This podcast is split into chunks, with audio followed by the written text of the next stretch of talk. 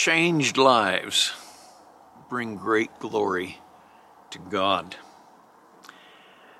Saul of Tarsus hated Christ. He was persecuting Christ and Christ's body, the church.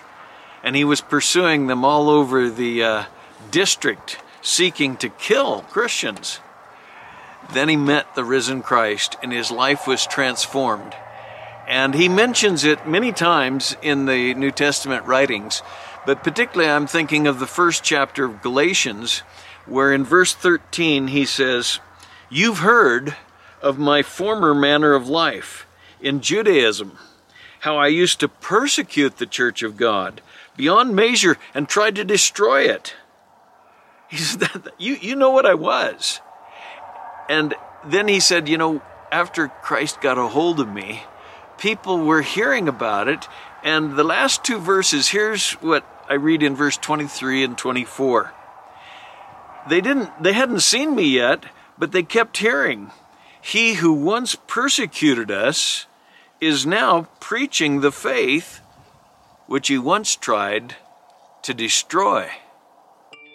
And they were glorifying God because of me. Wow.